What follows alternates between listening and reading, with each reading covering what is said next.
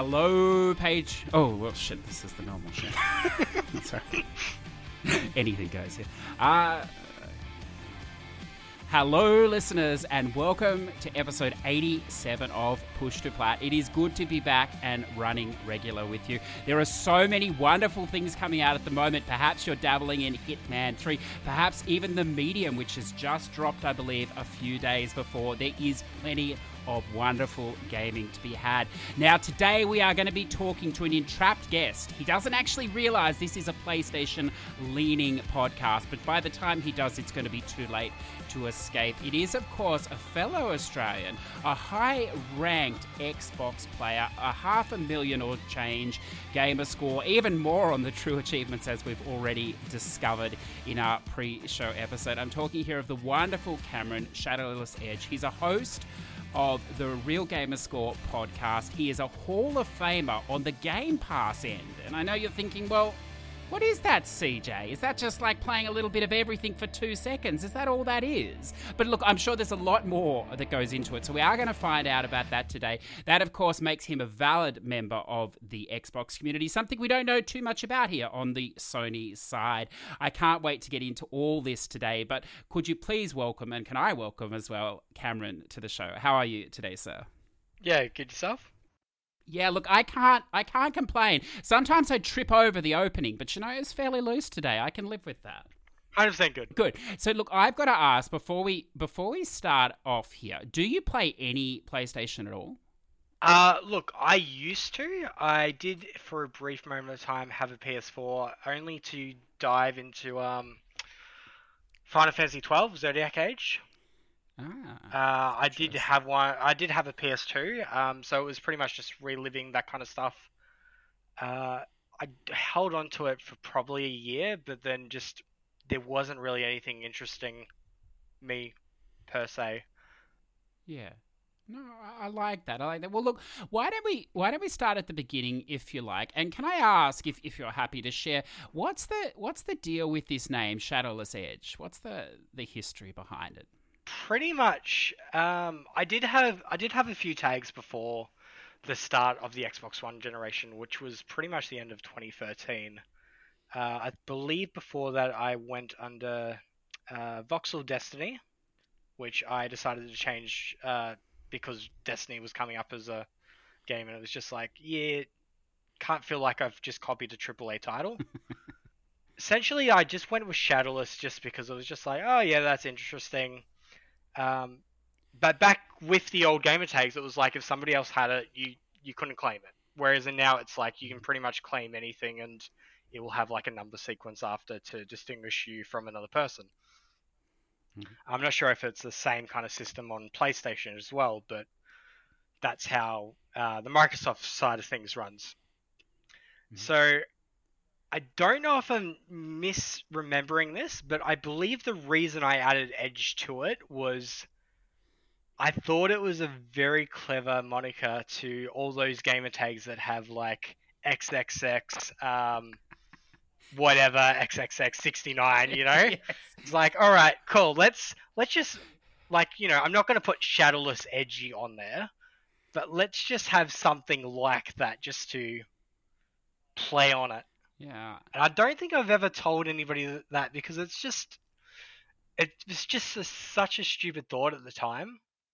But I believe that's where it comes from. Otherwise, it would just be shadowless. And I've debated going back to just one word, but I mean, like the name's pretty much my identity on the console at this point. So I've left it for the last seven years. Yeah, that's a that's a good point actually because uh, you, you addressed PlayStation just briefly there, and of course, changing your name has only come about with, with Sony in the last year or so, a year and a half. That that wasn't an option for us before. I know it's been an option for, for some time on the Xbox, and one of the things that that uh, you know a lot of people I think they thought about as they changed their name and perhaps afterwards after they had it is that your your whole gaming persona, uh, particularly if you're a high level achievement or trophy hunter, is tied up in that particular name. So by by changing the name, it does sort of it changes, I suppose, a little bit. You know, uh, people know you in the community. You're boosting, you know, avenues, all these sort of things with you know the general population. So there's more to it than that. Uh, what I want to, what I'm leading at here is is is it that common then to change your name on Xbox? I know it's super simple, but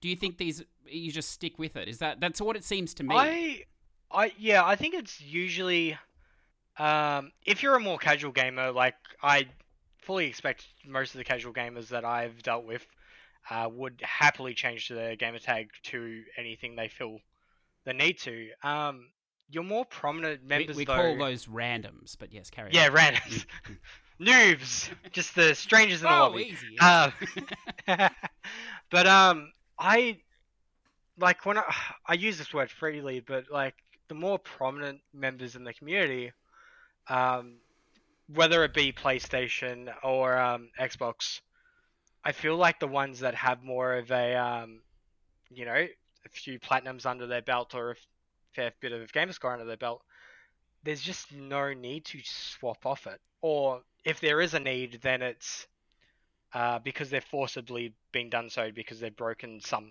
form of terms of service. Mm. yes. For some reason or another. yeah, that's an avenue we know we know well on this side. This side too. Yeah, it, it's a it's a funny thing. Now, I want to I suppose I want to go before we get into the games and stuff. So you know, you played a little bit of uh, you know PlayStation early on or whatever, but you, you've obviously gravitated to the Xbox. That is your your main system now, yeah, or whatever else. So so what drew you there in the first place? Was there a particular game, or what was it about it? So pretty much in terms of my lifeline of consoles, I think I started with a Nintendo 64, uh, worked my way up to a GameCube, got PlayStation 2, uh, and then after that, I, I want to say I was playing PS2 for quite a number of years before meeting my uh, friends uh, after I moved from one college to another, and they basically all convinced me to get into uh, to Black Ops. And I'd never played a Call of Duty before, and I was just like, all right, cool. Um, my mate showed me the zombies game type on Black Ops One, and I was immediately hooked went out, got a 360 with my first job, um, got a few games, but Black Ops was probably the main one. And like even back then, achievements didn't really just pop up for me. It was just like gaming with mates for the sake of gaming with mates, and you know what's the highest round we can get to in zombies, and like what other games we could play at the time. But I don't think I actually started like achievement hunting until the Xbox One on release and going, well, I want to I want to uh, what's the word I'm looking for? I like I want to create some kind of identity. Like um, that's when there was people around that time, like Stallion. I think in 2014 hit his first million, which Stallion used to be the number one for Gamerscore, just to uh, mm. fill anybody in that isn't aware.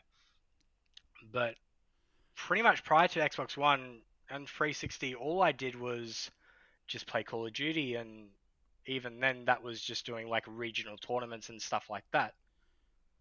So achievements are quite new to me, uh, pretty much the Xbox One generation onwards.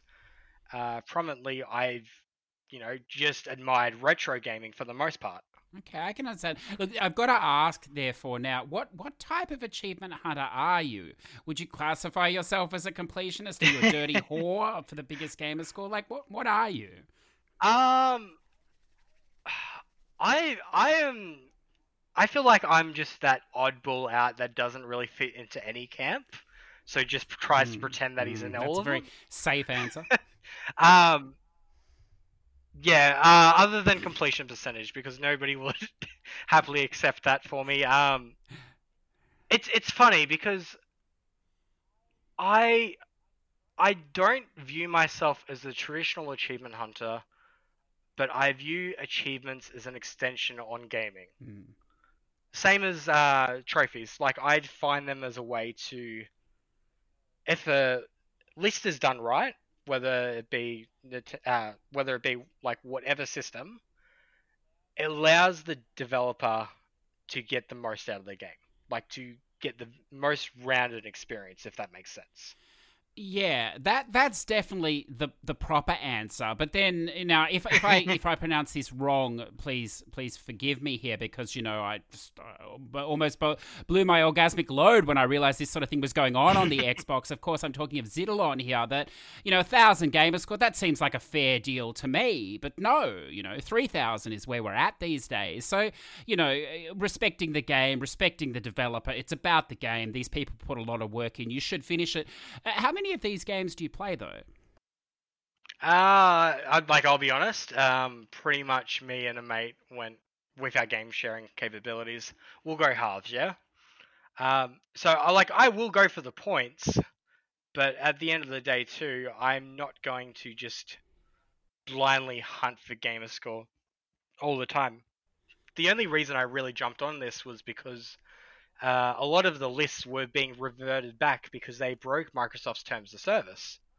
Because the problem with Xitilon games is um, they had a list where, like, I'll just use Cold uh, Silence for example. It was one of the harder completions. Uh, I believe it was like in the three to four hour completion mark. Um, like, you know, quite a few more challenging achievements.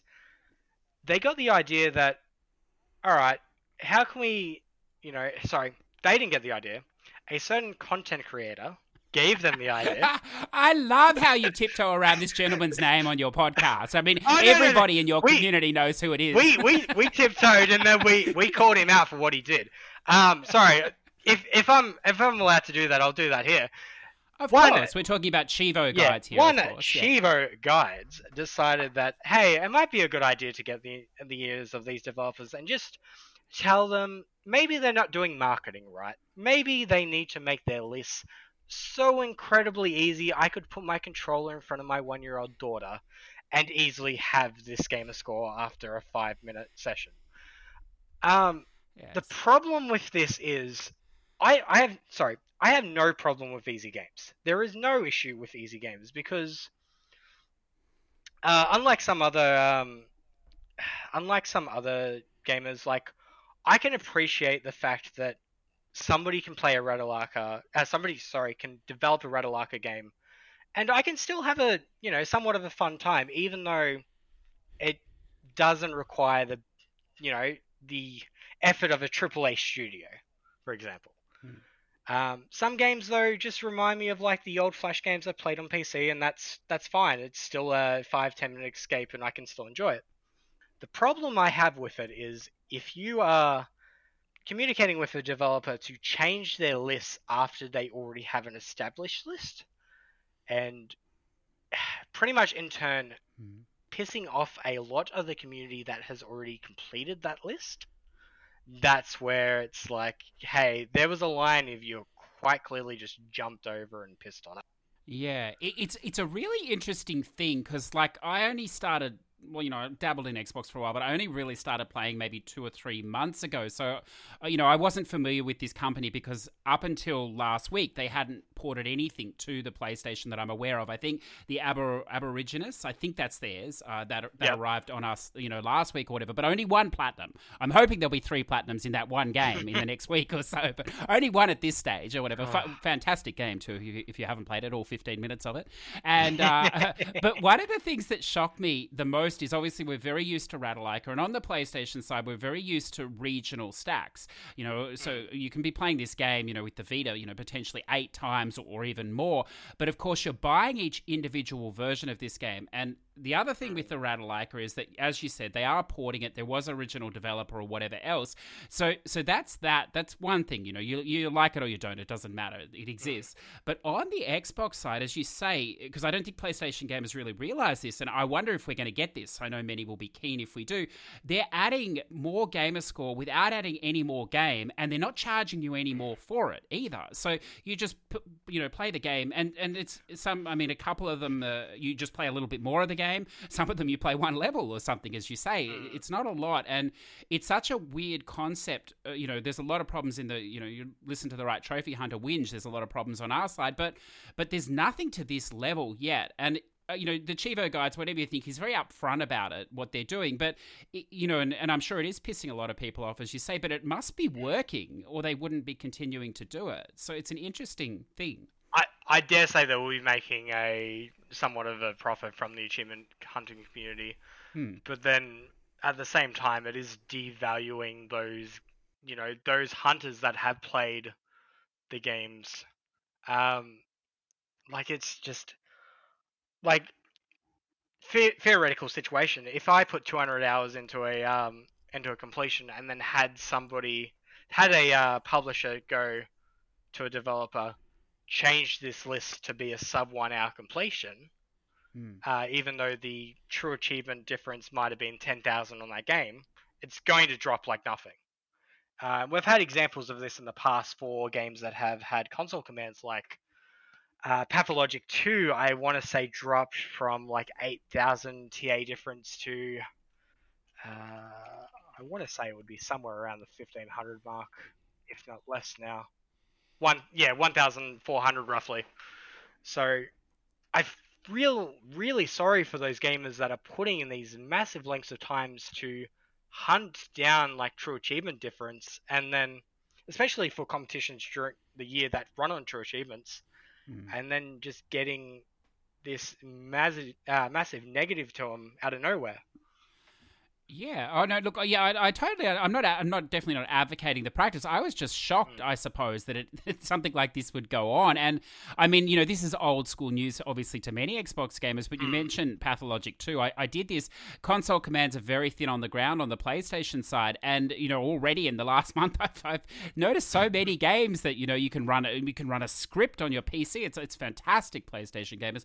All these things that alleviate you actually having to play the game, which is wonderful. Obviously, obviously the point of it. Oh, we we But- don't come here to play games what are you what are you talking about It's just it's just interesting. I don't know. I, I find it I find it interesting. Now, look, let's shift gears a little bit. I you you are on the Real Gamer Score podcast, and when I came across to the to the Xbox, like I didn't, you know, I hadn't listened to any any um any podcasts. I didn't know of any, and a friend, and I believe he may be a patron a patron of yours as well. Uh, Dat One Seagull. He'd been shifting across to the Xbox for for a year or so, and he said, "You don't know these people? They're Australian. They're fantastic. They're funny, and they'll tell you everything you need to know about it." And I started listening midway through last year, I think, and it's true. I mean, it's fantastic. Your your depth of knowledge uh, between yourself, Neo Master, Urban uh, Spaceman. Correct me if I say any of these wrong. Uh, yourself, uh, Kirby as well. I think they're the regular four, if that's correct. You, Uh, yeah, so I think between us there's pretty much six. For the most part now, me and Neo are the main ones, but um, we try and get guests on um, as much as we can. Sometimes it just runs as me and Neo, though, that's fine, but um, I wouldn't say we're funny. Annoying you more know, like it's, it, but- it's relative, isn't it? It's relative. But wha- one of the things you do have is you have a good, you got good com- camaraderie with each other. Mm. I'm always interested in this sort of thing. Did you? I mean, are you long term friends, or did you just meet online playing? So, pretty much with the history of the Real Game Score podcast, um, Tarragon, who is uh, ZZ, ZZ Urban Spaceman, um, he started it with Professor Pluto, which is Alex, and uh, Chin Doctor, which is Kirby. And they, um, Tarragon came from a podcast called Z to Z, which Mhm. I'm not 100% familiar with. Uh, but they started doing a podcast, and I at the time was running a Xbox Achievement Community Facebook group. Um, so that's how I met Alex, and then pretty much just from a few guest ex- uh, appearances on the show, that's how I became a regular. But um, pretty much all of us uh, before the podcast, um, the most interaction we would had with each other was True Achievements or just the odd uh, post on a Facebook group. Um, Yeah. Pretty much from that though, like Discord has been a massive thing for so many uh, podcast uh, achievement communities and uh, trophy communities, pretty much to grow. Mm. But I feel like the last uh, few years, it's just really taken off, and that's where we've got most of our, uh, I guess, mateship from. Yeah, I like that. I like that. And uh, as I said, it's a very, if you're not familiar with it, uh, listeners, it's a very pure Xbox podcast. But I mean, a lot of the games are crossovers anyway between the two systems. So there's, there's a lot of relevance uh, from week to week. And I mean, you're not only playing the new stuff either, you you've always, you know, got stuff in, in circulation. When you started this, I see it was only a few years ago. As you said, you're, you're a somewhat achievement hunter or whatever, dabbling there in your spare time by the sound of it. Uh, you must have been intimidated by these guys with 1.5 million. Is that correct? Gamer Score? Yeah, so goodness. uh, Matt being the mammoth of a gamer score, being number one in New Zealand, um, yeah, it's crazy. but I feel like um, the the identity of our podcast as well, like we have a bit of every gamer in our lineup. Hmm. Like uh, ZZ Urban Spaceman, for example, is absolutely amazing with stats, and even has a creation in our Discord called the Random To Do List, which essentially is a pulled list of 25 achievements out of your um, gaming history of uh, locked achievements, just to give you an idea of you can run it as a competition, you can run it as a bit of a, hey, this is a, you know, an idea of what you can play this month. Um, Neo Master just being the absolute madman he is with the massive gamer score. Me being more of the I want to sample everything um, and be more of a family orientated gamer. Like it's crazy.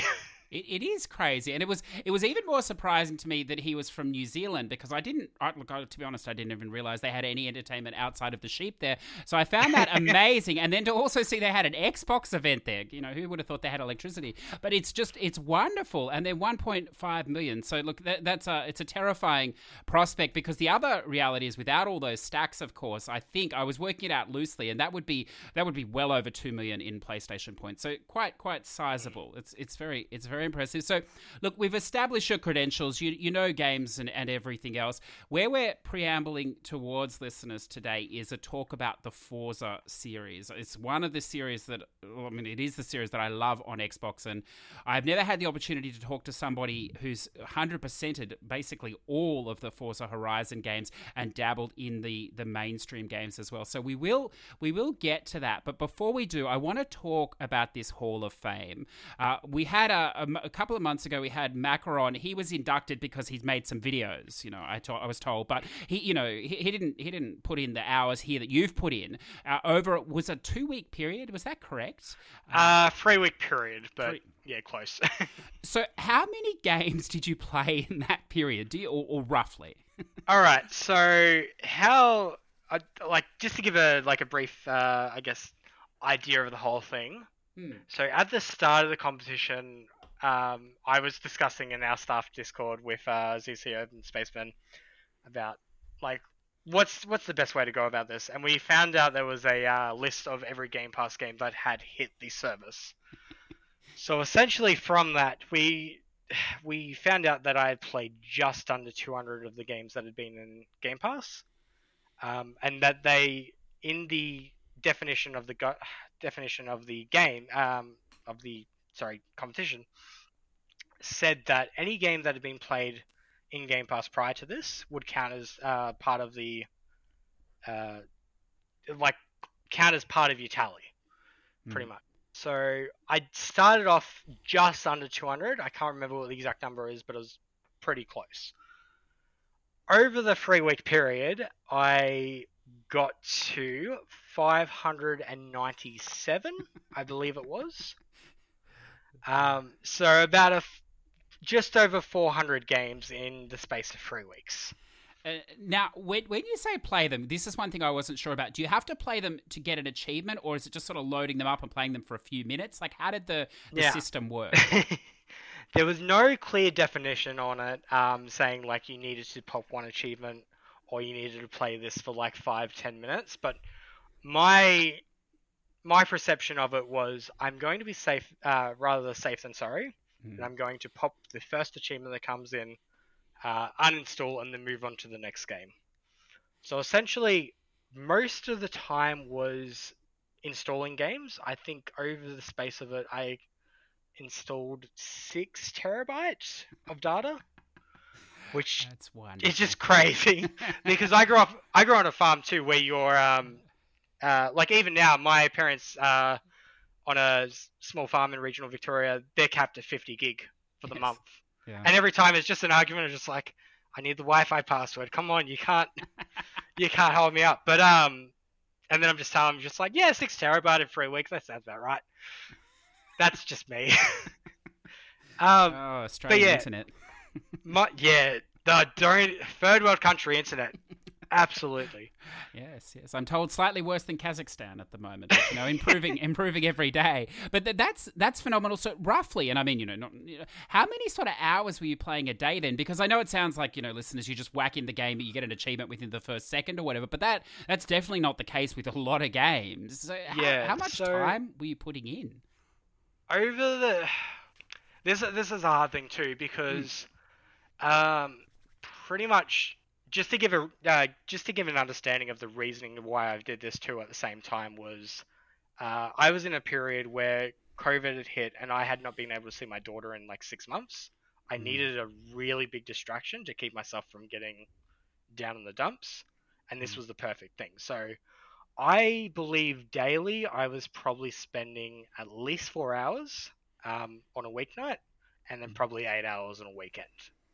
Mm, it's a big commitment, or a big but then saying that at the same time, like I am, I am one of those kind of gamers too. That if I, you know, to me, family is the you know the absolute most important thing to me.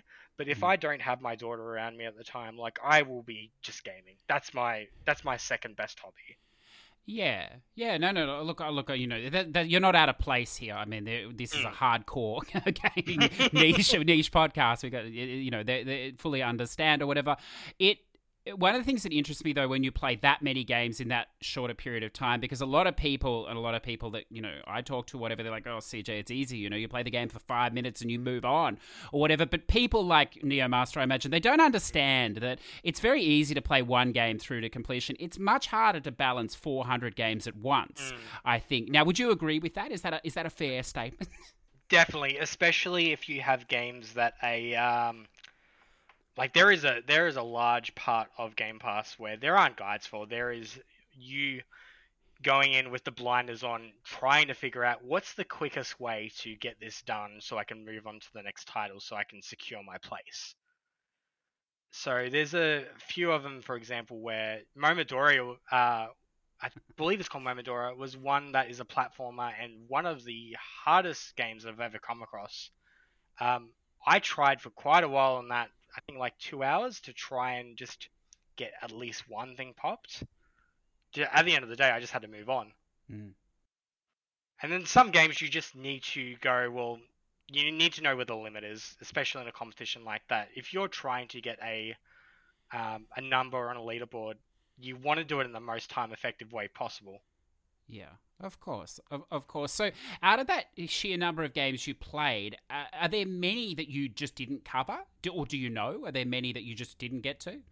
There was a few that pretty much they were more on the more uh, like expensive side of things. Mm. So to to pretty much win, I went back and I purchased um, like lowest to highest in order, and then I just had to cut it off after I'd spent a few hundred. Like the thing is, I will play these games. It's just how much of them I actually play. Yeah, yeah. Well, look, I'm going to pull you up here. I hope this doesn't embarrass you. Looking at your your purchases for the year, I'm sure it doesn't. It was more than a few hundred, wasn't it, that you spent? Yes. Look, there's there's no there's no yes, shame. There's no there's no shame here because once you take the value and like it, we'll talk briefly about the prizes as well because they're substantial prizes, aren't they? I mean, a Mm. console, um, the hoodie, the the trophy. That's all correct, yeah. Yeah, so pretty much the Xbox Hall of Fame winners got a hoodie, a trophy, 12 months of Game Pass Ultimate, which I think works out to be like 150 Australian or somewhere around that, and then an Xbox Series X. Yeah. So by the time you take in the scalper's fee in Australia here, because you can't get these things, it's probably about the, the an even break for you in what you spend. Would you say? I see. I I got lucky with it. Um, that first day of trying to pre-order, I managed to finally get one at five o'clock, and I got one at like on launch day, which was Oh. really weird. That's fantastic. Is everybody else having? Everybody else was having issues. I just don't know if I just managed to luck out. Mm, mm, mm, mm. Whereas then I feel like PlayStation Five, it was a different story. Well, you know, they only made like two consoles, so it's, it's been a challenge for everyone, I'm told. And one uh, and two of them were digital, yeah, which nobody wanted. well, the, the, wonderful thing is they didn't even know what they made apparently because they were putting all different things in the boxes. But you know that that's a story for for another day, I, am sure. But yeah, so you, you, you spend all this money or whatever, you play all these games, and that's a ton of games there. Uh, uh, now I don't know, I don't know how well you can just throw stuff off because I know a lot of our listeners, perhaps myself at times, we sometimes feel the the noose around our necks with all these games that we perhaps want to go back and finish. Are you now in that position? Are there are there some of these 500-ish games that you intend to go back or want to go back to or Yes, so I pretty much uh, over the last few days I've been making a list of what I want to work on over the year. And I pretty much honestly just posted it right before. So there's quite a few things that I picked up on Game Pass that I want to go back to. Um, I made myself a blog post of seven different categories to play through 2021 and to, I guess, justify some areas of myself as a gamer. Like I'm in my community at least prominently known as the racer. Mm. Um, so going back and completing that Forza Horizon series, I I've gone back today to pretty much go through most of one, um, seeing that two, three, and four are done. But that's pretty much how my next year is going to be. Like just completing as much of this as I have. At the end of the day, if a game has a discontinued or something like that, to me, it's not the end of the world. I'm purely in it for the experience, and I'm purely in it for that sense of community that I get from talking to other gamers and yeah. sharing these experiences I get from gaming. Yeah. But um, some, you know, I can fully appreciate the ones that are in there just to get the hundred percent, just to be on the top of the leaderboard. Um, but I just I love the social aspect of gaming most of all. Yeah, yeah, and look, I know I've taken a, a, few pot shots at you. Of course, feel free to return. feel free to return the favor. But one of the the things I was most looking forward to speaking to you today is that you know, and I, I, don't jest aside, having a look and doing a bit of backgrounding on you. Our gaming seems very similar in the in the way that we play. I mean, we played almost the same number of games this year uh, across our systems, and with a well, similar-ish completion rate perhaps across them. So I had that that feeling about you because, of course, a lot of gamers that that come on, they are completionists by nature. So you know, it is always a, a, bit of give and take. But I, I, like that angle of just playing the game, you know, for the game and, and what comes. Now we'll get to the Forza in a little bit, but I saw on this list, which is a wonderful list, so you've put here Yakuza. Now there's some big games. Is this a is this a serious commitment? I I think as as I go down the list more, they become less serious. So this is why I put it like halfway in between. I put it at number four out of the seven that I've done, mm. just to um, like I really want to get some done this year. Like, yeah, I love the look of Like a Dragon. Yes, I'm really interested to see it. And then they threw the um announcement that we're getting all these remasters at us as well. So I've kind of gone. I want to play a little bit of each of these. Um, pretty much when I'm gaming at my parents, they're very much like why are you playing something like a, a roguelite? Like, why aren't you playing something like Grand Theft Auto or a racing game? Um, it's funny because they're not gamers themselves, but they like to be quick to judge. Yeah. Of how I should be gaming, but um, I feel like that one series is the kind of thing I can take out there and be like, hey, so this is probably the closest thing in Game Pass that I have to, other than Grand Theft Auto, acting like Grand Theft Auto. Why don't we play a little bit of it? Just to show them around. I, I love that you have you have someone over your shoulder there, backseat gaming you. That's wonderful. I, I have a similar thing. I here. always have that. regardless, regardless if it's my daughter, if it's my daughter, we have to do something bright and colorful. We have to do Just Dance. Uh, if it's Nikita, uh, who's my partner, I try and do something retro. Um, I try to get her in doing roguelites with me, and then she's just like, I hate this. I absolutely hate this. Like, oh, so you're not a fan of like dying repeatedly over and over again to get a little bit of progress? No, I hate this. well, I, I, like that the backseat gaming is coming in in the form of game suggestions. See here, for hmm. myself, it's just simply my partner, and his his comments are always, "How much did you spend this much, CJ? And what garbage did you buy?" And you know, it's, it's, it's a wonderful I, I, thing. I think we're well past that road. She's just come pretty pretty much when we were going out to Maryborough today. It was just like, all right, I'm gonna have a look at EB, and it's just like, yeah, cool. I'm just coming for breakfast. That's fine. Yeah, I like that. I think that's important. It's, it's very. I mean, that's a topic for another time too. But finding a gaming partner, it's it's a challenge, or at least one that will tolerate it. I think. Now, why don't we, before we get to the Horizon series, if this is okay with you, I'd love to hear a little yep. bit about what you've been playing recently. And can I throw the first one out, but then you throw out whatever you'd like after that? Yeah, go for it. I want to know about this Ryse, Son of Rome. Alright, so Ryse Son of Rome was one of the first launch titles on the Xbox One generation back in, I believe it released in late 2013 alongside the others. Uh, the ones that come to mind having the unique uh, cover arts were Forza Motorsport 5, Dead Rising 3, and Ryse Son of Rome. Mm. And uh, just a few others like Just Dance and NBA, like FIFA, your typical uh, yearly launches, for example. Uh, Ryse Son of Rome is a very interesting one because I wanted to study archaeology when I was a kid. Uh, before quickly realizing it is a pretty much a field that I cannot really get into. Mm. I used to love reading about um, basically the Romans, the Egyptians, the Greeks, uh, all your ancient history and uh, pretty much that kind of stuff. Uh, and I played most of the campaign, but I just left it. Like I, I'm not one for going back and doing collectibles. Uh, I'm not one for needlessly grinding in multiplayer. Uh, so I did majority of the game and then left it up until a few weeks ago, where I noticed some people in the Achievement Hunters anonymous uh, Discord doing it, which are close. Uh, our community is closely intertwined with theirs. I would like to say. So with it, I saw them getting a few completions in Ryse, and I went, all right, it's been it's been like six or seven years by this point. I've got like ten achievements I need to go back and clean up. There's a glitch to get the multiplayer going. Why not I go back and um, give this another whirl? And there was just some moments in it which just like it's, it's one of those games that I just go back and I go like, wow, this is fantastic storytelling to me. Um, it's you know like the movement and all that. Now that I've matured as a gamer, I played quite a bit over the time uh, when you know back on the Xbox One. I started that generation just playing with mm. uh, Call of Duty uh, and just the odd game here and there, whereas now I've got 1,200 mm. games that I've dived under my belt. Um, things make a lot more sense when you've played different genres a lot more, if that makes sense which I've always found interesting. Um, you know, like when you're just starting off achievement hunting, things can become like a lot more daunting.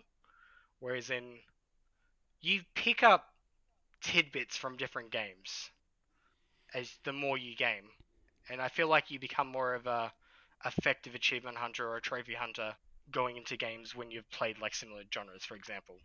But um, Ryse Son of Rome, beautiful story. Basically, you're um, I'm just trying to think of the word for it. Like basically, you're a Roman general. There's a lot of gladiator stuff, uh, a lot of like ancient history tied in with it. Get I, uh, I I'm horrible at explaining games. I, I I'm a game player, not a game sayer. I'm gonna I'm gonna ask you just something about this game yep. because obviously you know sort of my backstory is that I didn't really start gaming until 2014, so I didn't play you know any of these things we classify as retro systems now. You know I dabbled a little in the PS3, but not really until I suppose we can't call it current gen anymore, previous gen yep. if you like the the Xbox uh, PS4 or whatever else. Now, uh, just being on that side, I was told you know. Uh, quite often two games came up that I should get an Xbox and I should play. One of them was Lost Odyssey, uh, and the other one was this uh, Ryse Son of Rome. Now, do you, is that is that a fair statement? Is this something I should be looking at? I I feel there's a lot more um, Xbox games that would be higher up on my list, but mm-hmm. as a mm-hmm. launch title, um, I feel like the Xbox One didn't really have the greatest launch, but this was a strong mm. contender. I would probably rate it like a 7, 8 out of 10. It wouldn't be the mm. top of my list, but it is an enjoyable experience nonetheless. Okay. Okay, I like that. I like that. I like your the point you made because, of course, the, the more games you play, and it's it's a funny transition, I think, for achievement and trophy hunters are that you know everyone starts off you know maybe hardcore or builds into the hardcore as you go. And then there does seem to this be this deviation between the people that are just in it for the gamer score or for the the trophies or whatever and they're using their guides and they're you know interacting as as much as they need to or as little as they need mm. to and then there is a, a subsection of gamers which is Cameron the larger population of gamers in the world that actually start to realize there's a game there. And you start to see how the game's made. You start to get interested in the the mechanics of the game, perhaps sometimes even more than the game, depending on, on the quality of the you know mm. the conceived product, product or whatever else. So I like that you bring that up. But then with that in mind, it brings me to Battleborn, which I just noticed on your list. That's an interesting choice, uh, Gearbox Studio. I'm I'm surprised this game is still around, to be honest with so, you. So Battleborn is Battleborn is a very interesting one. So I um this was one of those games that I started last year with every intention of going like, you know, I'll get around to it. I'll get around to it. Uh, the server's actually closed for it at the end of January. So, oh wow. saying that, going back to my point before, I'm not one of the gamers to um to worry about a incomplete list. Like at the end of the day, there is a good game here, but same same thing with PlayStation. Like sometimes a list will break a game. Hmm. Uh, it will it will take you out of the game. For example, like this is a really good game that has a grindy list for the sake of having grindy lists. Like some of these characters just require multiple hours going through doing ridiculous tasks to unlock a 10G achievement, of basically the equivalent of uh, bronze trophy. And it's mm. like at the end of the day, am I enjoying myself? Probably not. Should I move on to something else? Probably. So I went through last night and did all the DLC missions uh, to help my friend um, Kiku one two three. Uh, pretty much finish up his completion. At the end of the day, I got to play majority of the story. I got to do the DLC. I'm just not going to go back and do every single character. There's like 25 of them that require multiple hours. Um, but hats off to him. Like he managed to get the game done in like four full days of playing non-stop. Yeah, that, so. that's impressive which is crazy. it's, it's, so funny to see this game because I, I don't know when you first started this. You, you say you're coming back to it, but I remember I remember when this game launched, and it, it launched at full price. It actually it was even a console bundle, and I, you know I may have bought it full price uh, at that time or whatever. And uh, and you think I would learn my lesson from these, you know, soon to be free to play games, but uh, thanks Rocket Arena and EA, I still haven't.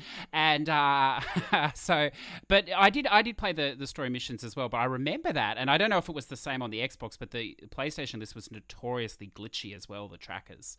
That was a, it's a tough completion.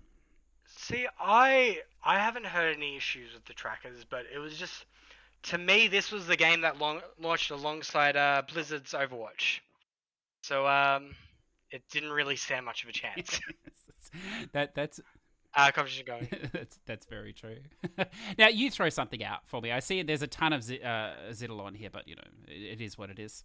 Oh, I mean that that's neither here nor there. There there were some decent games with there. Like I didn't mind. Um, 50 years for being the quick completion it was. Um, pretty much more memorable experiences uh, as of late. I've gone back and played. Uh, sorry, I've gone and played Mafia Definitive Edition. Yeah. Um, now that the trilogy's out.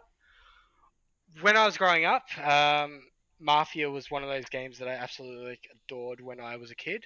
Uh, mainly because my parents, you know, like when we um, when my uncle got a PS1, he got the original Grand Theft Auto, the top-down shooter kind of one. Uh, back on PS2, uh, we had uh, San Andreas, and then I remember when we got a PC, I got Mafia Definitive Edition from um, I think it was like a collector's bin at one point, and we played it so much between me and my brother to the point we were fighting over it, and Dad finally just came in and snapped the disc because he had had enough. but I always remember this game like just that one race uh, bit, so uh, yeah. uh, Amazon had a few good deals going on um, during the Christmas break. Decided to get the trilogy. Uh, just because I wanted to relive one, I wanted to relive two. Um, went back, smashed out that race. Um, done most of the story. I just needed to do cleanup, but that was a really, really good game. The only shame of it is they um I don't believe they have the same voice actors as the original. So there's a like a little bit of that lost nostalgia. But then there is the appreciation at the same time that a few of the shorter missions they've actually reworked from the ground up and made a more um, lengthy and filled in experience. Yeah, it's it's it is. I've played that as well uh, on the X. It is it's something special to behold. Have you played two and three in the past, or I've I played two on the 360, mm. um, and I played uh, three on the Xbox One. Two's two is quite honestly the best story wise, in my opinion. Mm. I hmm. just um, like just removing achievements and trophies from them completely. One to me is a massive nostalgia trip, uh, even though it hmm. a you know a remake. Two is just uh, incredible story. Three, like it just what's what's the right wording? It, it's bloated. It's trying to do too much. Like yes. one has a like a straight through story. Two feels like it's expanding on that a little bit, giving like the DLC and that. Um, three is just like I think you have to replay the game four times for the full completion. Yeah. And I like I'm just one of those kind of people that you know unless I'm going to get an insanely different story, I don't want to be replaying something multiple times. I want to be just experiencing the story once and then moving on, unless it's necessary. Yeah, see, it's funny for me because uh, you know, having started later, as I said, I started with Mafia Three. I'd never played the uh, the first and the second at that point, and I just assumed that that's what they were, sort of a good story, but just overwhelming open world with just nothing to do but tons of it to do, sort of situation. And then coming back this year and playing two, which you know, whatever, it's just a, a it's a touch up. It wasn't a remake. It was barely a remaster, at least on the the PlayStation, mm. the way it, the way it ran. But the story was there. You know, it was it was core, and I really enjoyed that. And then playing one, I had no idea how. I mean, yes, it's sort of open-ish world, but how linear, how story-focused it was, and I, I, thought it was wonderful. But yeah, I mean, that series has definitely moved on, but perhaps not unlike Assassin's Creed from where it started or, or whatever. Now, because you're a racer, I've got to ask you about that race. Uh, have you done it on the hard difficulty, and uh, how did you find it? I uh, I did the classic difficulty mm. going through for the first playthroughs, just so I didn't have to go back and do a second. Um, it probably was one of the most challenging races I've done in any racing game, but at the same time, like it's not a racing game, so mm. I feel like I can give myself a little bit of credit there. Um, it's just one of those things that on that classic, uh, on that classic difficulty, is just so easy to spin out. Yes. And I did spend a few hours on it, but I did get it eventually.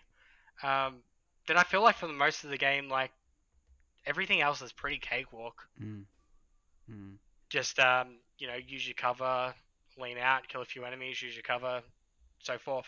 Yeah, yeah. No, I was I was interested in, in your opinion of that. So look, I think that's a that's a perfect point for us to segue into Forza if you're if you're okay with that at this point. Now, I want to ask you. I'm always interested. I when I started uh, gaming, I had no interest in racing game at all, and then I fell in with a uh, with a highly skilled but degenerate group of racing people that were hardcore sim racers. You know, so they they followed the path that then went on to things like Assetto Corsa, the the dirt rallies. You know, yep. dirt rally, my god, uh, and and a, and a few other things that I, you know, being an unskilled gamer, which I know I'm very open about, I tried to follow, and it was it was a challenge. So it was a it was a real challenge, and I gravitated towards the arcade style, uh, predominantly because I just didn't like messing with all the, the the settings with the car. You know, I didn't like having all that, but I noticed that you're you seem to be more of an arcade racer as well. What do you like about the arcade racer over the sim, and is that a fair statement for you? Yeah, I, I would I would tend to agree. I feel like with uh, spe- specifically the Forza Rise series, it's just like you pick something that you know looks nice to you, or you make a really nice paint job. Um, you don't need to do all that simulation kind of stuff, but you can if you want to. The option's still there. Um, that stuff's never really interests me. Like to me, it's enough to say, you know, I'm driving a, a Ferrari or you know, I'm driving a Lego, um, Lego version of, um, you know, any different kind of car, but um, just so many you know, such a good little fun drop in, grab something that looks nice, and just play to your heart's content. Because at the end of the day, like, you know, I don't drop in to spend two hours working on a fine tune for a game, and that's why with Motorsport I've missed out on quite a few of the design um, achievements based off them. But Forza Horizon's just it has that it has some kind of spark to me. Yeah, yeah. And I like I like that. I, I can I can see why.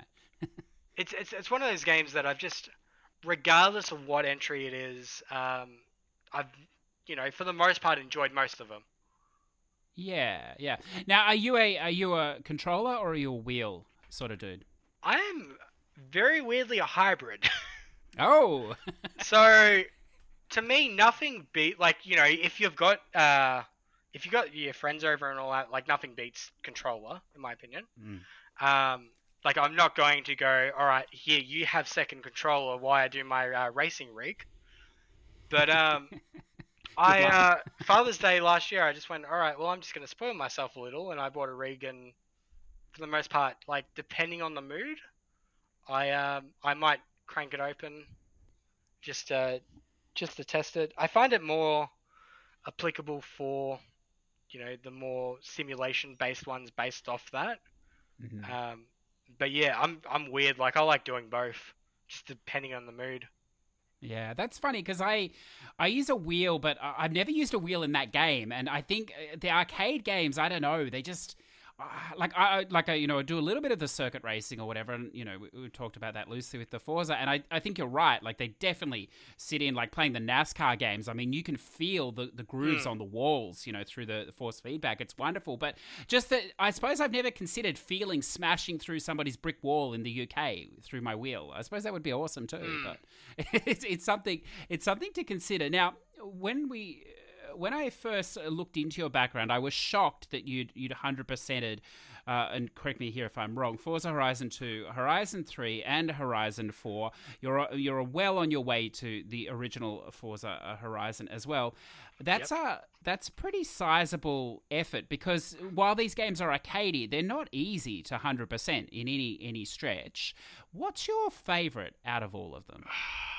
I it's so hard to pick a favorite. Um, just because each one of them has something like so unique. Like Forza Horizon, for example, I've only just really started playing again today. I'd done most of the game, um, but just got tied up with like server closures of other games and just hadn't spent a bit of time on it in quite a while. So I went back to it.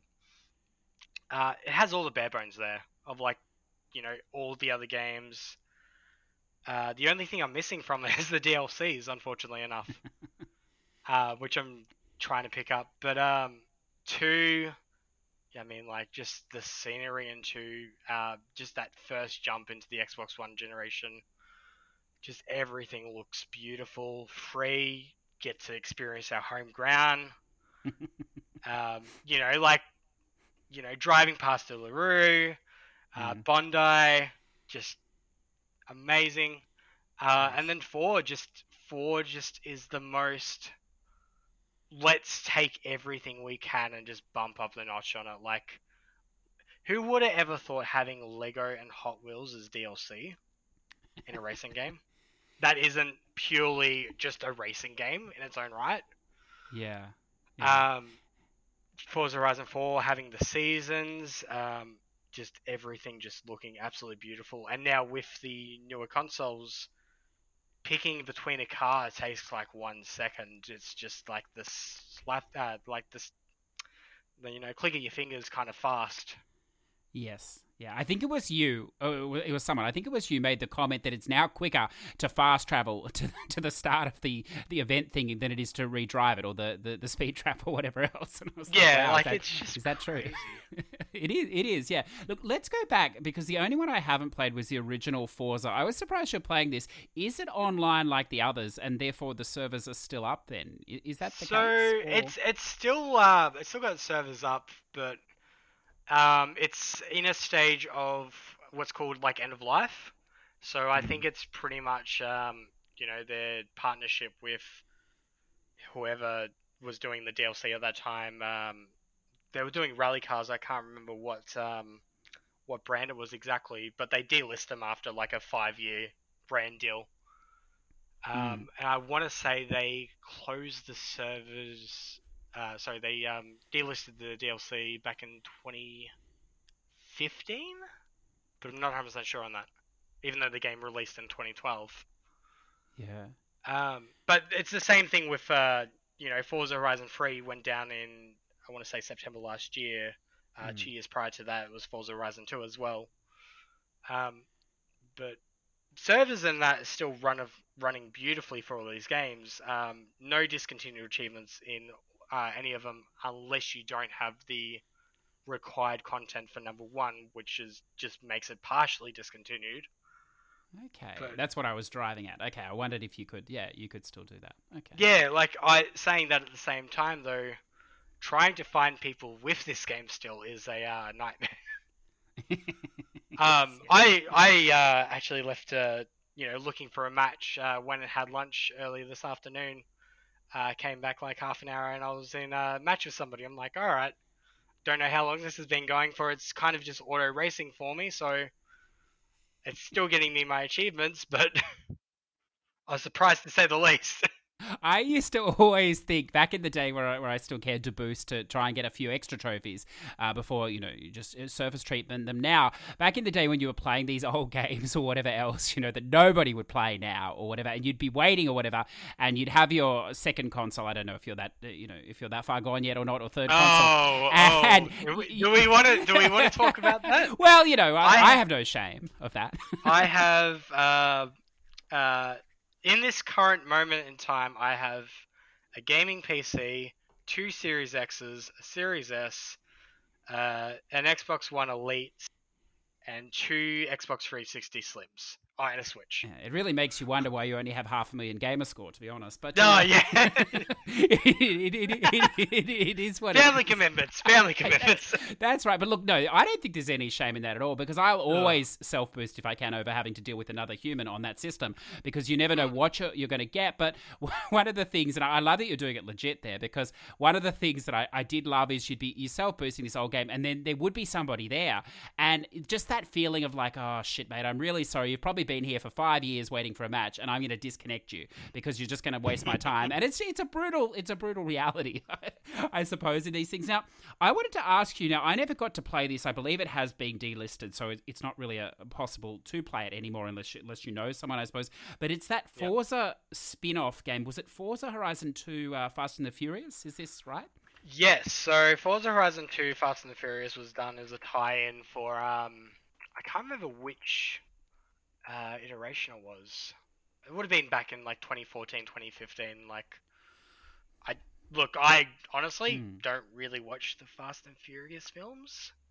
I just never have gone around to it. Um, but like you know, tie-in game made it free, gave people pretty much like I would treat this as DLC to Forza Horizon 2 in a way, like a 1K demo version of the game ah. that I could just, you know, experience in a way of like what a Forza Horizon is to play. And they are they are remarkable in a way of like, you know, I can't convince most, you know, I can't convince many of the hardcore achievement hunters to play a Forza Horizon game because it's such a time sink for them, and they just go racing. That's um, that's not my mm. style to to put it lightly. Um, but you know that mm. that one game, it's just like one to two hours. It's the perfect bite size to say, well, this is this is one of the absolute phenomenal uh, Xbox games out there. This is what I play. Okay, I always wondered about I always wondered about that what that was, and and because recently I don't know if you've you had the the luxury of playing this game yet. It's a wonderful game. The Fast and the Furious Crossroads, of course, they released from last year. A true a true a true marvel of the racing genre. I think you you could say. Oh, I um, I um, I picked I picked up quite a few on the um top ten lists whether I say they're the best or the worst of last year. Yes. Um, but I have it still wrapped up, sitting here right beside me, ready to um, ready to test out when I have the um, patience for it. Uh, it's a wonderful game that's not it's not sort of you know defined or, or, you know refined with modern graphics or whatever. It's it's a purist it's a purist game. And one of the beautiful things about it of course you have QTE in the story events which you need in every racer of course. Oh, lots exactly. of QTE events in mid car and of course a multiplayer system. And this is very important when you release your game at 100 bucks or whatever fully licensed. A multiplayer game that needs 18 people to start which is a wonderful thing with no AI so it was it was a well thought out product but look you know some of those Vin Diesel moves are fantastic so it's a it's, it's worth it's a worth I just I I can't believe the trailer they showed off of this game. Like yeah I just expected. Uh but I, I think when I do eventually get around to it, I might actually put all the Fast uh put all the Fast and Furious films on alongside it just to yeah have something to watch. That's that's right, and you know, as, as CD Projekt Red have come out and said, well, look, if they can release that, we can release this, and you know, that, that that's that's that's what we have seen off the back of that, which is wonderful, wonderful coming into this year. Now, what about this other Forza Street? This is the current free to play mobile game, is that correct? yes, uh this is a regret. Oh, really? um, yeah, like I mean, it's it's one of those things that you know you take a you take a train or a tram or anything like that, public transport to work. You you know you've done read the news on the on your phone for the day. You know you need something to do. Candy Crush just isn't holding up to it anymore. Um, so you decide to just waste money on this um, uh, play to pay win garbage. oh, okay, it falls into that category. It's it's yeah, it's one of those um. So I'm trying to think who what it was originally called, but they basically bought them out and just said, "All right, we're going to rebrand this as Forza." And yeah, I mean, like, look, get your XCloud, play your Forza Horizon 4 base game through that, not this. Yeah.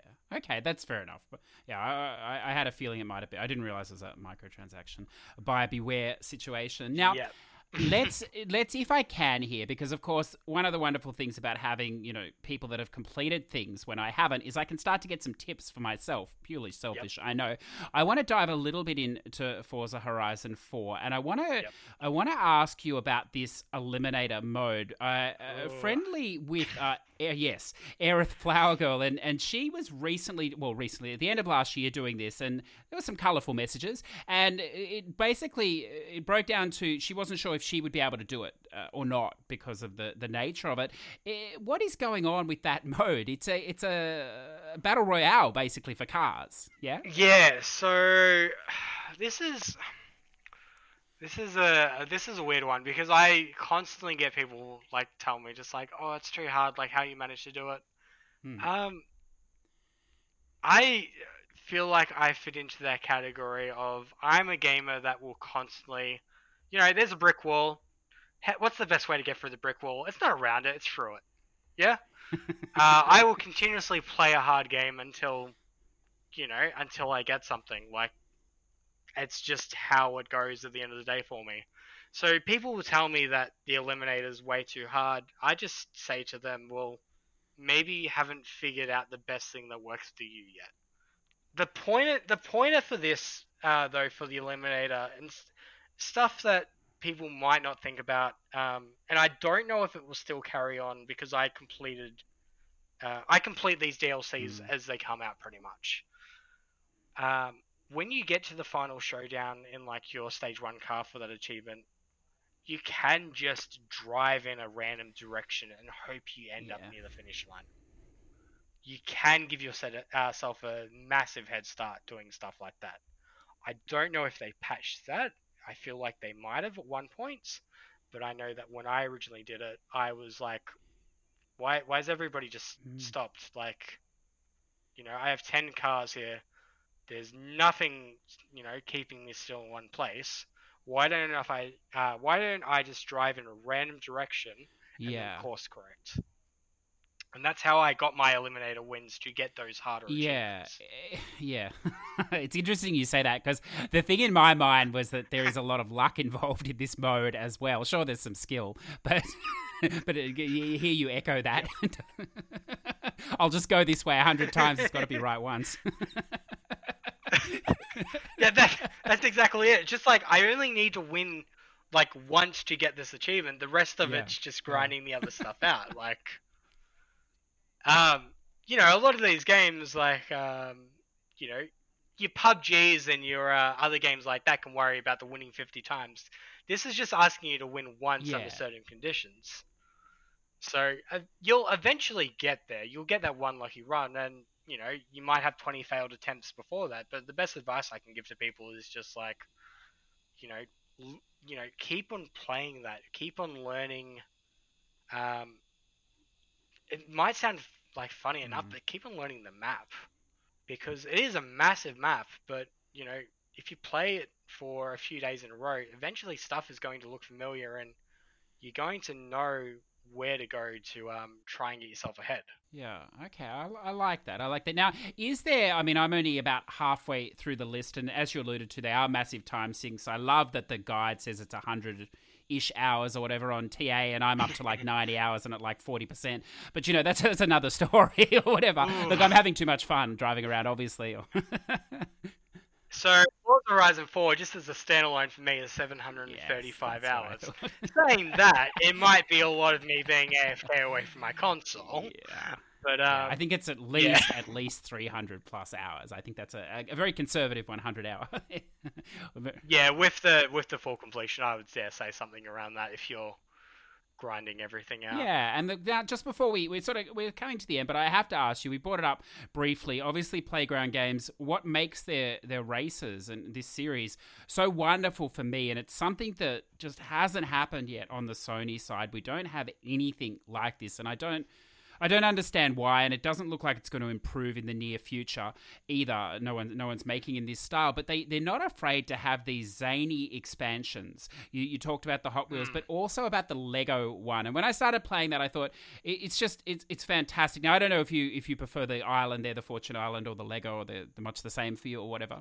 I don't say I don't care for the uh, Fortune Island or the Blizzard Mountain uh, DLC packs. I kind of feel like they're just they're just extra content at the end of the day. But like the Hot Wheels, the Lego, the Hot Wheels one, um, just feels to me like so.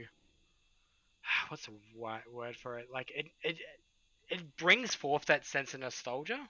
Like Lego does the exact same thing, but Mhm. Lego to me just has that crazy, insane world, and I feel like I'm, you know, I'm playing like through the Lego movie, um, you know, mashed up with a racing game, but they're just absolutely like crazy uh, things to think about in like an arcade racer, especially done to the level of detail that Mm. Playground puts into their games. Like, um, I would dare say that Playground Games is one of my absolute favorite studios, and I'm really excited to see what they do with For- uh, to, sorry, not with Forza, with Fable, uh, coming forth because just the Mm. level of um, the level of beauty uh, of playing like a racing game is just, you know, it's crazy to me.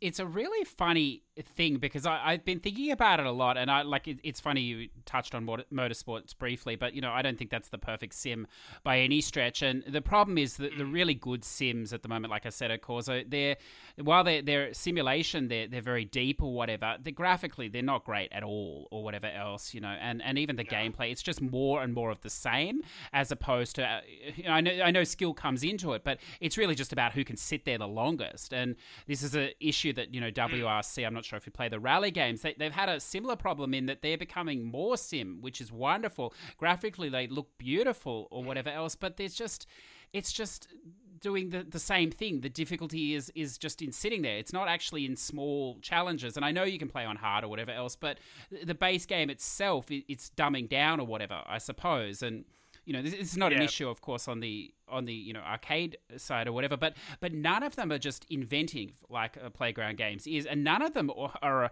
are adding the amount of content as well as the game goes, which I think is wonderful. But I want to sort of wrap us out here, Cameron, because I'm conscious of, of keeping you. But I have to I have to ask, playground games. They ring you up tomorrow, Cameron. They go Forza Horizon Five. Where's it going to be set? I've just I've just been thinking about this so much, and I think based off the rumors we heard, I don't want to. I don't know if it was the start of last year or it was uh, the year before, but there was comments about like a Tokyo Drift kind of thing. Um, I, I mean, like Well, I, where- I'm all for it. Where would you like to see it set? There's no. hundred percent real uh, answer. Like I just to give you a few ideas, like um, think of like an African safari, Forza. Mhm. To me, that would be crazy. Mhm. Um, Mhm. to me, Eastern Europe would be interesting because I can't think of many. Um, you know, like it's a it's a part of the world that I'm not 100% completely familiar with. Yes. Um, I mean, like we've already done Australia. You know, uh, why not South America? Why not Africa? Why not Eastern Europe? Something like that. That's really interesting, really weird. Yes. Uh, Yeah, I, But it's I think the- that would be amazing. I think s- across with the Dakar Rally or Mm. something would be phenomenal because someone has to save that series and help them out, and uh, I think that would be amazing. same same time though, I'm just like, like to me, a Forza game has to have the right amount of balance. Of, uh, sorry, a Forza Horizon game has to have the right amount of balance as well. Like Australia, we've got like the outback, we've got the beach, we've got um, like the jungle kind of environment. It needs to have that right mixture. And some of the countries, Mm. I'm just not seeing that right, like hybrid mix without it being a kind of clone copy. So it'll be interesting to see what they do. Um, I want to say Tokyo, like Japan, would be the safe bet, but I mean, like South Africa, African Safari, Forza Horizon, that would be mind-boggling to me. But Playground Games could make something like that look absolutely Yes, amazing. Yeah, it's, it's exciting. It's exciting to see. Now, to finish this up here, I'm going to throw three games at you that you've played to varying degrees or whatever. I just want you to give you, uh, just want you to give me a yes, no, or run screaming. Hot Shots Racing. Uh, Hot Shots Racing. That one was Game Pass. Uh, yes, for a, like a small little arcade racer. Uh, a little bit of a grind at the end, but yeah, pretty good. Okay, good. Uh, the Grand Tour, the game. Uh, absolutely phenomenal. One of my favorite games of that year. Uh, has the right mix of a television show and a um, game, like just a bare bones kind of game at the same time. But just how they do it, like playing along with the episode, is really good. So yeah, amazing. Uh, one of my h- most highly rated games of that year. Just to follow up on that, did you use two controllers, and do you think it was a little excessive to have 50 and 25 of the pickups there? Uh, I used two controllers. I didn't see it as an excessive, but I played week to week. Okay. So pretty much, if you played alongside the game, uh, you would have that update every uh, every week. I believe it was like a Friday or a Thursday, yeah. uh, with you know another five achievements or so, and it took like one to two hours. Okay, I like that. And the last Bite one, sizes. yeah, yeah. And the last one from left field, uh, the recent release, Fuser. Fuser? Fuser is really interesting. Um, I used to play a lot of Guitar Hero back in the Hmm. day. Uh, it is insane the amount of creativity that some people can put into games like this. Yeah. Yeah. Like, and then it's just like, all right, I really like that. How do I put that on uh, my phone so I can listen to it on a car trip? Um, just because you know you want to be DJing on your car trips, why not? um, great game. Um, without having to go out and run out and spend hundreds on peripherals. Yes. Yeah. I want to ask you one other thing about that game. I've played a little as well. I'm often asked about that game. Uh, uh, it comes up quite a lot. Does it have longevity for you, do you think? Will you keep coming back to it, or is it sort of an experience? It was amazing for that week, and then that's it? I I think myself personally as a gamer, um, I don't think it will have longevity for me, but the, you know, for somebody that wants to, for example, like become a DJ, this is going to be like their best friend. This is going Yeah. to be something that, you know, they will go out and get the season pass, they'll get all the content, and they'll love it to bits. Um, you know, I imagine in this day and age we have just as many people that want to be um, DJs as back 10 years ago wanted to become rock stars. Yeah. So I believe there is definitely a market there for it, but I think just I've I've passed that teenage age where I could, you know, spend every single day on a game like this. Hmm. Yeah, I like that. I think I think there's a I think that's very true uh, for that game for perhaps for a lot of us. So look, I want to thank you so much for joining me tonight, Cameron. I've had a, a, wonderful time. It's been fascinating to hear about Forza. It's finally it's about time after almost three years to have someone on this thing that actually has played the game as well, so we can we can gush about it, which we we did do. But look, if uh, this is this part of the show, if you'd like to spruik yourself, if uh, and of course the wonderful Real Gamer podcast, where can we hear you? Where can the people see you? Uh, so yeah, like I said before, my game tag is Shadowless Edge, um, in between those two words, of course. You can find me most commonly in the Real Gamerscore uh, podcast Discord channel, which is discord.io slash Real Gamerscore. Uh, you can mm-hmm. find me managing the Twitter for the same account, uh, Real Gamerscore podcast. Uh, you can find me running the Xbox Achievement Community Facebook group. Um, nearly close to 300 members. Quick shout out to those guys as well. Um, and then you can just find me pretty much just um, you know on my console gaming every single game known to existence until I die, and uh, hmm. jumping into your wonderful little uh, community and just asking really really simple questions that I have absolutely no idea about. That's right. That's right, listeners. If you manage to set your clocks to about 10 or 11 p.m. after he's had a few drinks, he may accidentally post in the Push to Plat Discord as a mistake for the Real Gamer Score one. But look, it is it, has been a it's been a wonderful experience. I've enjoyed it a lot. So if you are if you are sticking around in the future, I hope you will one day come back again and speak with us. Thank you so much for tonight. Cheers. Thank you.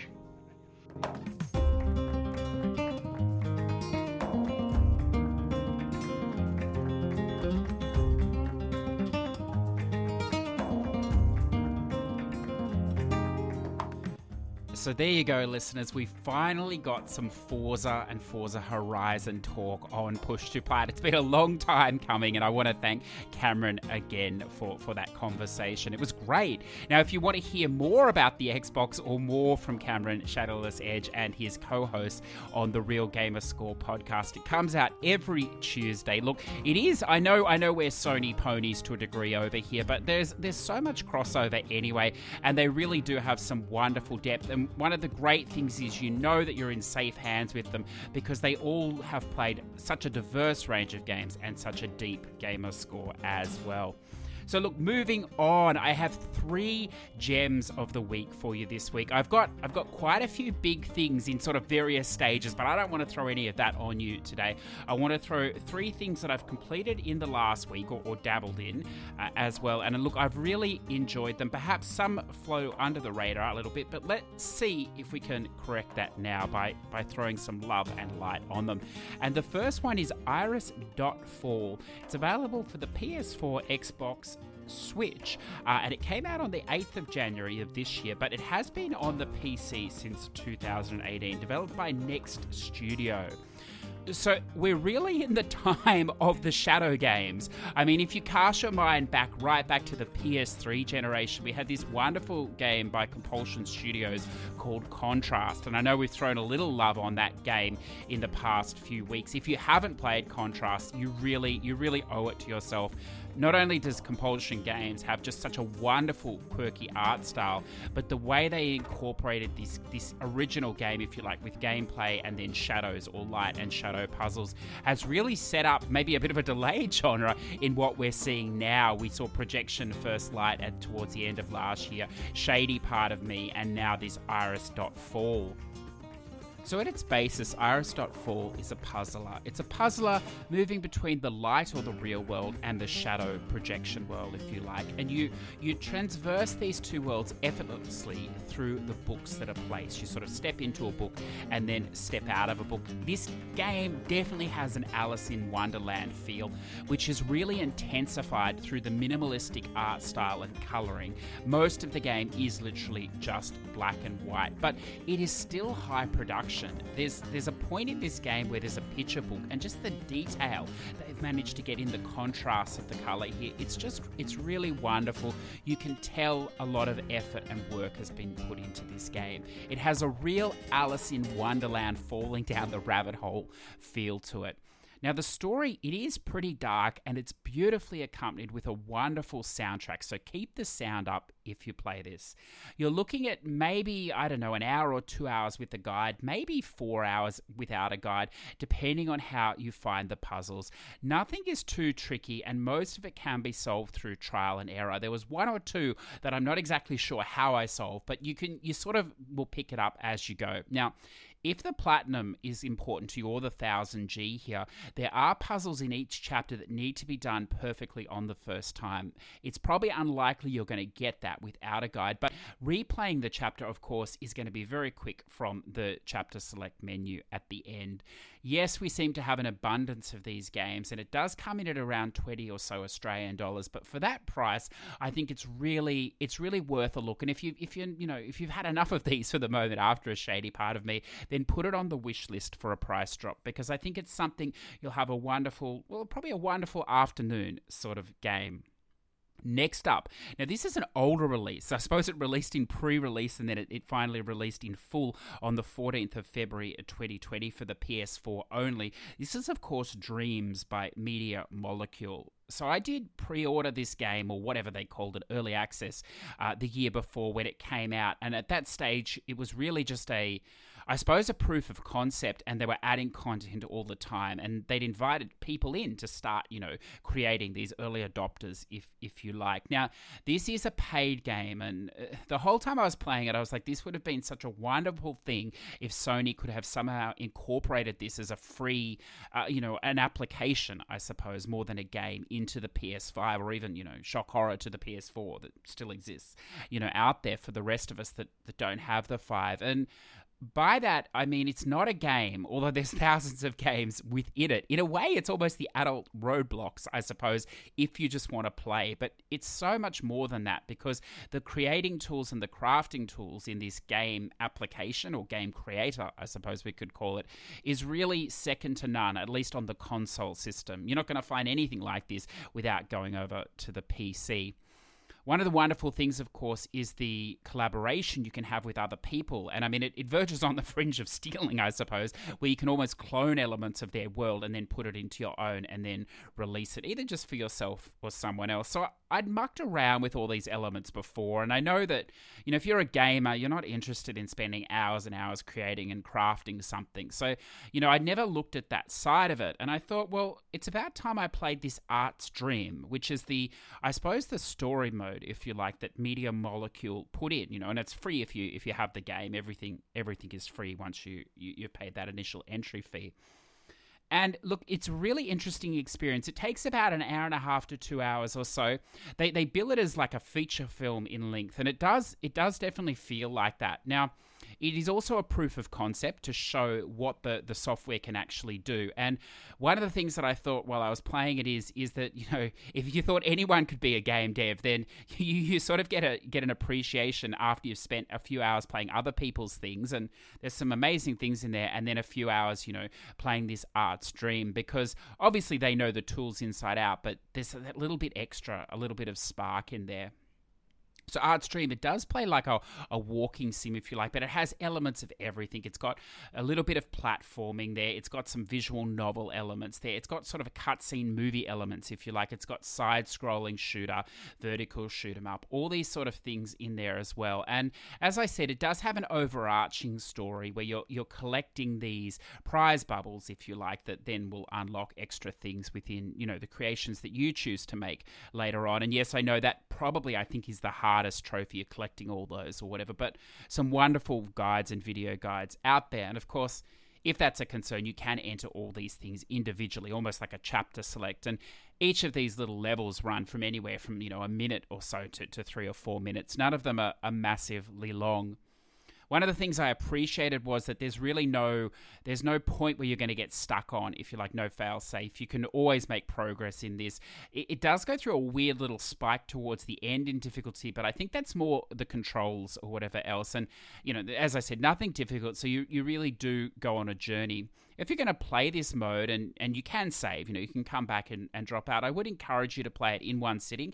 You can play it in co op as well for most of the, the experience is a, is a two player. It's a really interesting thing. Whether I'm going to spend more time on the creation side or not, I'm not sure because I do find the tools, it's still a little bit clunky. I think there's no way around that. I think also for the Platinum, I experimented with doing some of the master classes and some of the things. And while the guide is adequate or whatever, there's a lot of gaps in, in that that I think you, you will you know figure out the more time you put into it. Having said that, if you're only in it for the trophies, a lot of the the you know creation trophies it's just a matter of cloning someone else's world, saving and exiting or whatever else. I do understand there is a big trophy there for reaching level 30, and I believe people have found hotkey solutions and macro scripts they run or whatever else. But you know, if if it's a game that you're going to drop in and out of over the next you know generation or something, perhaps you'll you'll naturally get there anyway.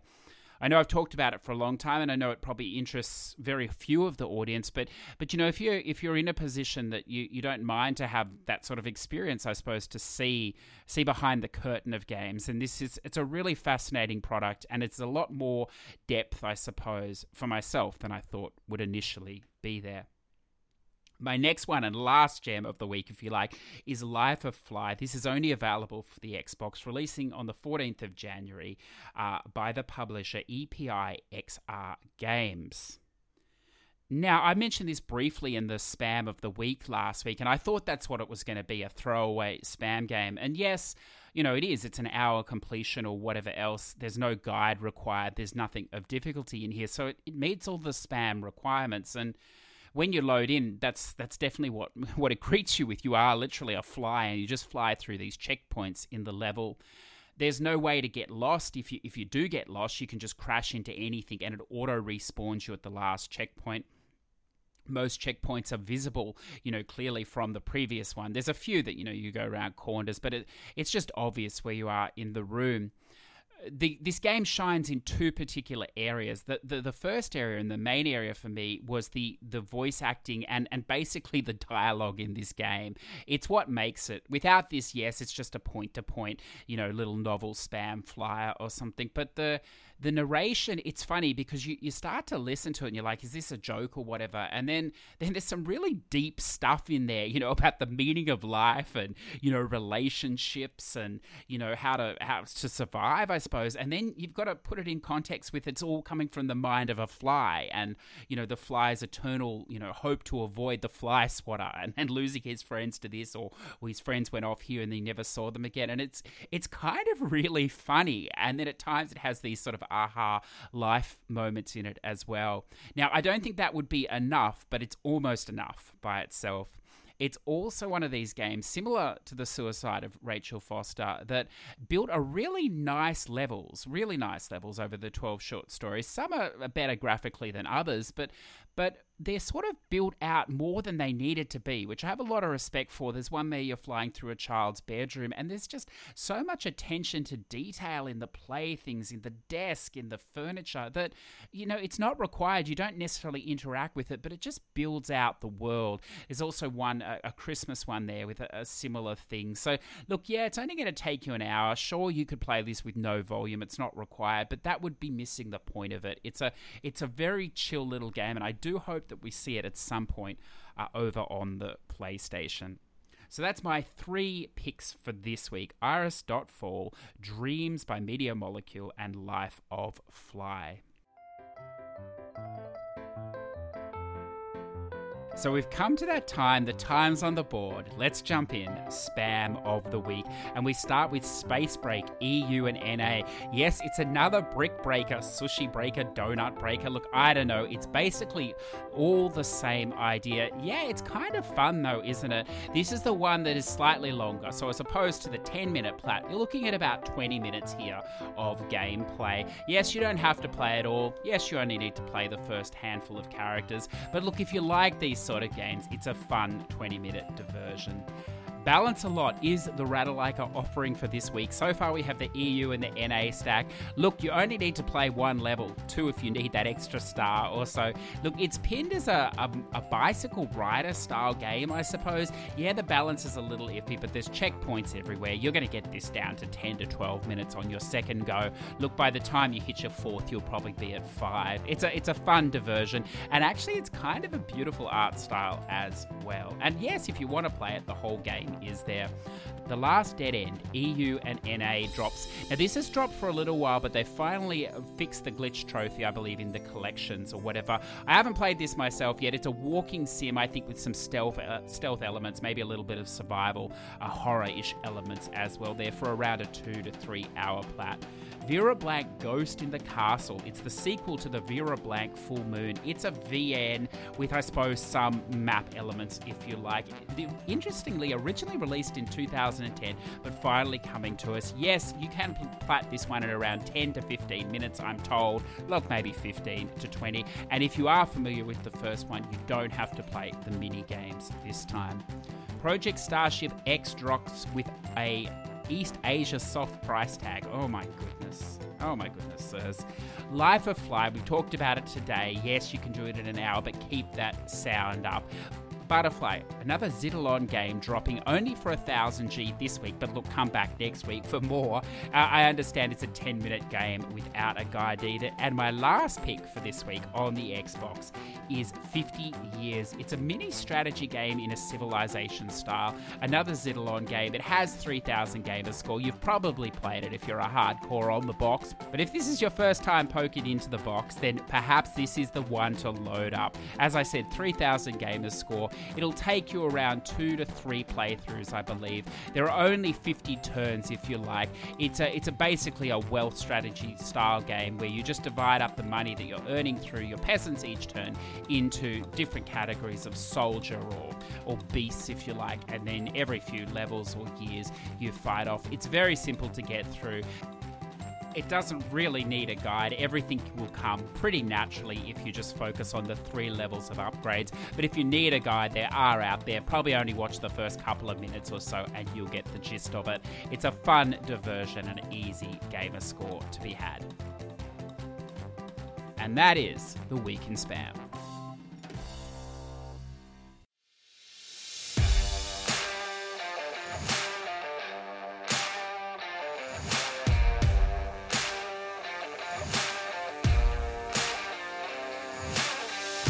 So let's jump into the community shoutouts. You know how to get them. Jump into the community on the PS4. If you're already a next gen gamer, you'll have to use the Discord. Otherwise, you are shit out of luck, I'm told. We start this week with I'm Styling on Your Bro, number 240 Bus Simulator. It was delightful braving the hustle and bustle of a thriving city as a bus driver normally don't play first person in driving games, but that made this simulation all the more intense. To hell with following traffic laws on GTA, that's boring. This simulation forces you to follow traffic laws if you want to have a profitable public transit company. Though proper driving etiquette never feels forced, you actually strive to do so. Don't laugh. Try it before you bust my balls for being a law abiding driver. The key to being a professional bus driver is lots of PCP. oh, this simulator will be a trip, but not that kind. I'm talking patience, concentration, and precision. Patience, a key virtue for any individual. Relax and just be thankful you can be a bus driver except when the person driving the truck in front of you yields to the person entering the motorway. There are many lives at stake. One lapse in concentration, and you can be T boned by a speeding locomotive, or even worse, turn a crosswalking citizen into 150 pounds of grounded hamburger.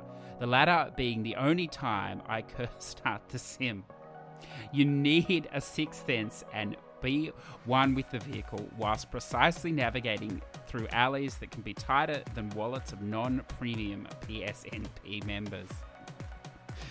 Oh, jeez. Uh, if you are looking to transition into the transition, I should say, into simulation gaming, this would be the perfect first steps for you. And look, like that's like a review in itself, isn't it, listeners? It's wonderful. We had a little back and forth, and because I did play five minutes of this game, it was a little slow for me, but not not a surprise. It's all up. Uh, I'm styling on your bro's alley, and he was telling me about a situation where he was forgetting to bring in the wheelchair ramp, and so you know, for, or was uh, taking time or something like this. I'm sure he wasn't forgetting. And of course, my childlike mind went to the idea of I wondered if you could drive down the road close to the sidewalk with the ramp out, just taking people out. But I, I don't think that's the point of the game. Apparently, you get fined for such you know offensive behaviour.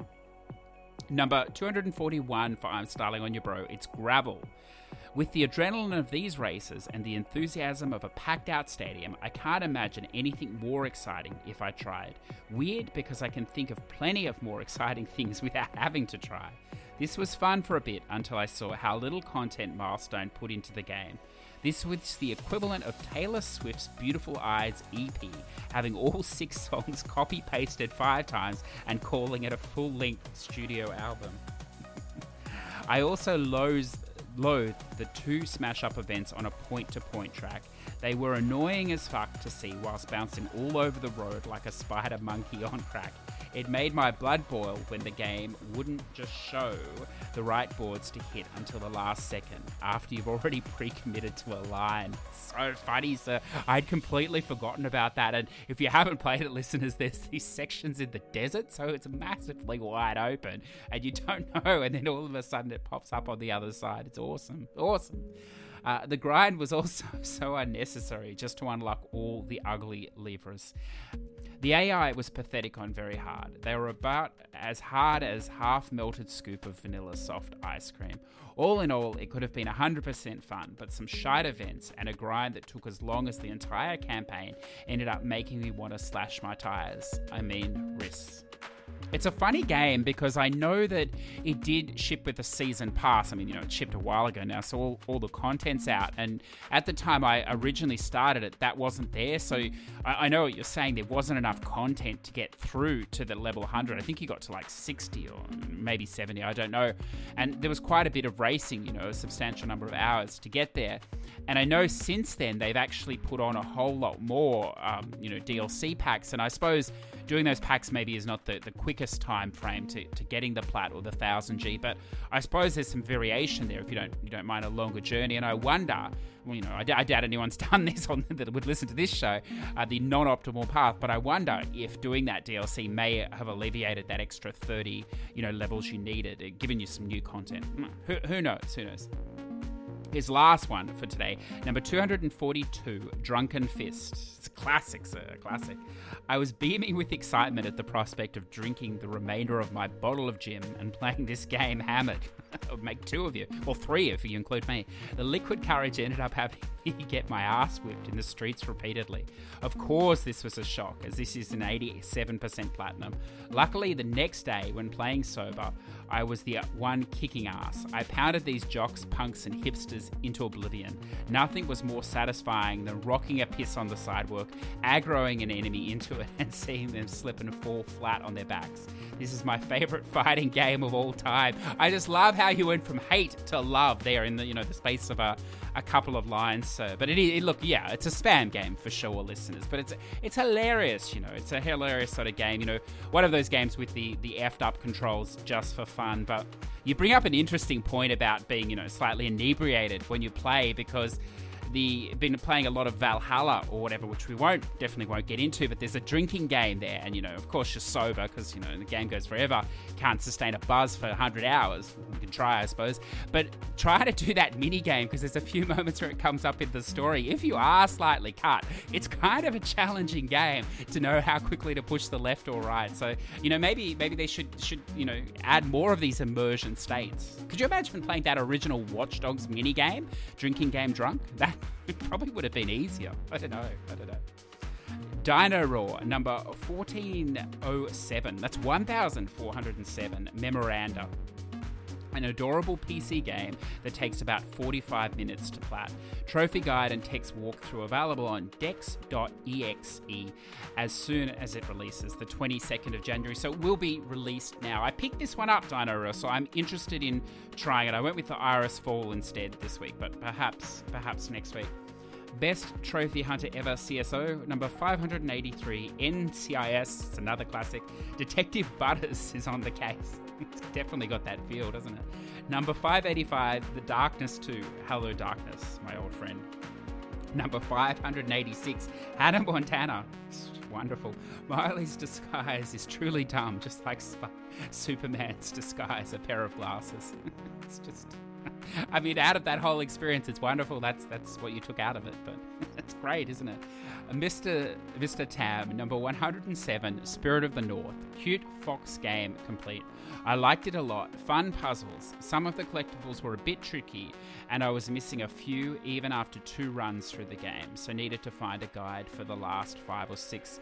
It's a really beautiful game, and I know that it's had a, a porting, is that the word, to PS5. It's got a new trophy stack as well, and I can only imagine how, how glorious it would look on that, that system. Boston George, number 198. Getting close to that 200, George. Number 198. I wonder what Star Ocean game you have left for 200. I, I guess we'll see in a couple of years. Assassin's Creed Revelations. Everyone was getting Assassin's Creed plats, and I felt left out. It's true, isn't it? It's scary, scary. Gaz Davis 11, number 75, Horizon Chase Turbo. Decent retro arcade racer, being nostalgic vibes from Outrun and Lotus Turbo Challenge. It was a, a PS Plus game, I think, from maybe last year, maybe the year before, or whatever. It's a. Uh, it's a good game. It's, it's got some length to it though, Gaz, with those those challenges. Once you even clear the maps, there's a lot of game in there. But yeah, I, agree with you. Zootjay, number 59, The Binding of Isaac Rebirth. After more than 250 hours, it is finally done. Isaac Platinum plus 100%. That's a mammoth effort, sir. Congratulations. Wonderful, wonderful. James Hamblin, number 350, a milestone, 350. Congratulations, sir. Shadows of Mordor. I really enjoyed this game. Combat and the battlefield promotion system was great. He then follows it up like a true trophy hunter. Now, you got to get away from those milestones as quickly as you can and on to the next milestone because that's what it's all about. Just these 350, 400, 450. Don't worry about all the crap in the middle, just, just the big ones. Number three, look, I'm only joking, sir. Number 351, the wonderfully named Chickens on the Road. Number 352, Snakeboat. Probably did those as you was as the system was shutting down because it takes about that long, I believe. And the last one for us today is 3 Spooky 5U, former Dot 8. Shit game, shit time. But at least it's one down on the event. Cheated out of first place on slowest time. Podium finish still impressive though. Three years, one month. Well done, well done, sir. Now I know a couple came in at the last moment, but look, I'm going to hold those to next week. So if you didn't, if you didn't get in this week, check back next week. So there you have it, listeners. And we're two episodes deep into the year. I don't think we should be patting ourselves on the back just yet. I hope the Platinum Hall is going wonderfully well. I hope the Achievo score is rising, of course. It's a big week if you're on the Xbox side. We finally see the first solely next gen game, The Medium, dropping for free on Game Pass. Of course, it's always a big week on PlayStation with so much wonderful spam mixed in with, well, well, I don't think there's any exclusives at the moment, is there? Look, I don't know. There must be something there to play for sure. Have a wonderful week, and a special thank you to those people that have reached out in the last week, be it new listeners or, or recommended, you know, from somebody else. I commiserate on that. It's been lovely to hear your kind words. I'm glad that you're, at least for a time, finding some enjoyment in this show, and I look forward to speaking to you more in the future. Have a wonderful week, all. I'll see you next week.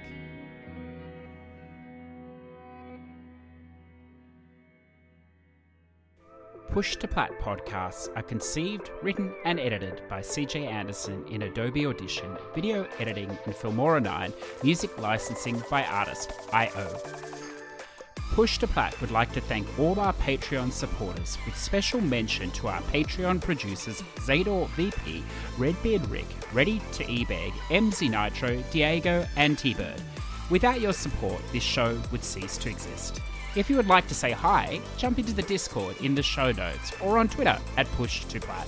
If you're interested in supporting the show, then jump on Patreon, the Push to Plat Patreon, where you can find more information on how to support us and allow us to continue to bring wonderful guests and topics from around the world.